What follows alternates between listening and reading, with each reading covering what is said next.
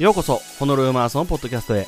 この番組は初めてホノルルマラソンを走る人に役立つ情報をお届けするポッドキャストプログラムです。お相手は私ホームページ初めてのホノルルマラソンを主催しております田中哲也です。今回もよろしくお願いします。はい今日は4回目ということで、えー、もう少し、えー、基礎知識編を続けていくんですけども、えー、今回はなぜホノルルマラソンがマラソン初心者におすすめなのか、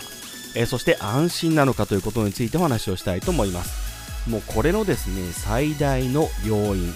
えこれが制限時間と関門がないということです。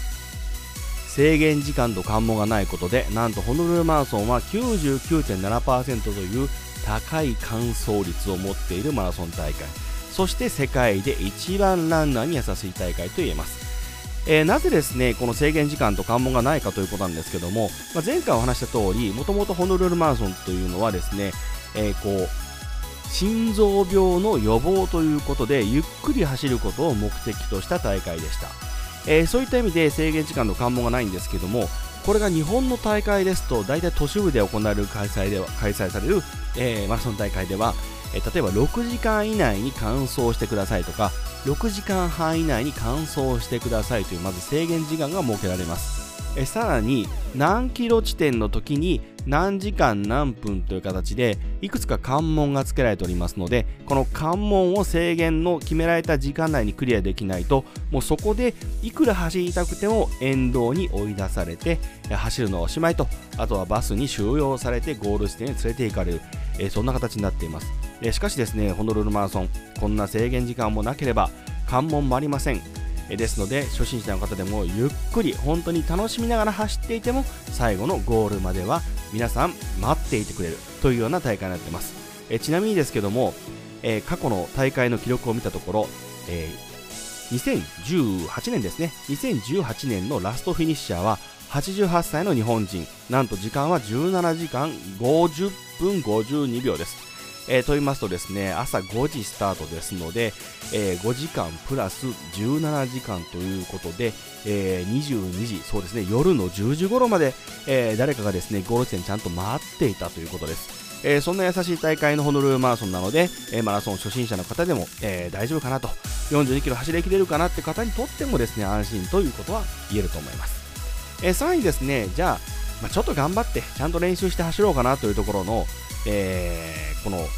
一つの目安としましては平均タイムというのがあると思います。え、ただですね、これにつきましてはちょっといろいろ調べたんですけども、え、2005年まで平均が遡ります。え、とはいえですね、2005年から極端に速いランナーが増えたりとか、遅いランナーが増えたりするわけないので、大体ね、イメージつくと思うんですけども、大体男性の平均ゴールタイムがですね、30代前半の方で5時間33分、えー、35歳から40歳ぐらいの方で5時間26分。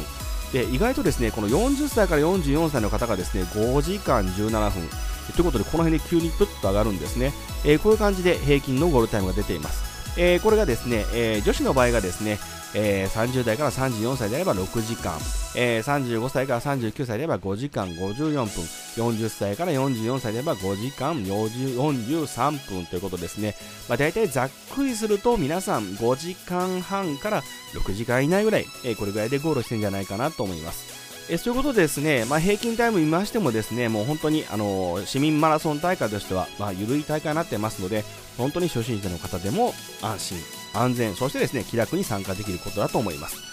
え、ただ、ホノルルマラソン、ちょっと日本の大会と違うところが言ってあります。え、それは、スタート時間です。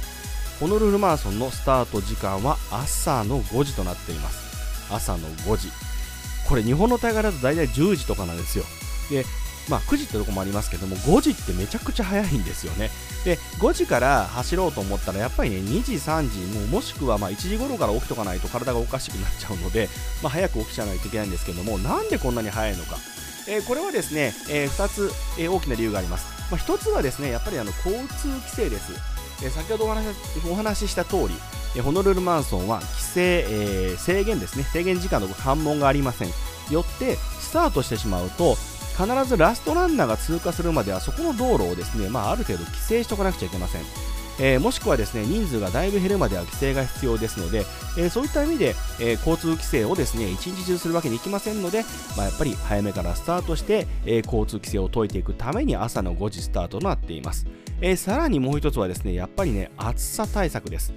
まあ、皆さんハワイ12月というとどんなイメージか分かりませんけども、まあ、当然日本と比べたら暑いんですけども、まあ、実際気温自体はね意外とそんなことないんですよ。まあ、向こうもですね、えー、すみません、向こうもですね、えー、12月はこう、えー、雨季ということで、そんなにキンキンに暑いってことないんですけども、やっぱり日差しが違います。よって、えー、暗いうちから走らないと明るくなって走ったらですねもう最初スタートの段階からギンギンに太陽がある状態になりますのでやっぱりここは朝5時の太陽が上がる前からスタートして、えー、7時半ぐらいですかね太陽が上がっていくような中を走っていく、えー、そしてですね、まあ、ゴールする、まあ、16時間の方だったら11時。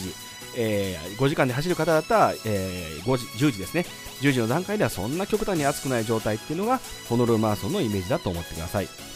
はい、えー、今日もいろいろ話しましたけどもですねホノルルマラソンの基礎知識また次回以降ももう少しだけお付き合いいただきたいと思います今回も最後までお付き合いいただき誠にありがとうございます私の運営するホームページ初めてのホノルルマラソンではこのポッドキャストでお伝えしているようなホノルルマラソンを完走するためのノウハウえー、コース攻略とかですね、えー、こういった情報をたくさん載っています。またそれをですね、え、電子書籍というものでまとめたものが Amazon Kindle でホノルルマラソン完全攻略法という名前で販売されておりますので、ぜひご興味ある方はこちらの方も、え、読んでいただければと思います。え、それではまた次回お会いしましょう。さようなら。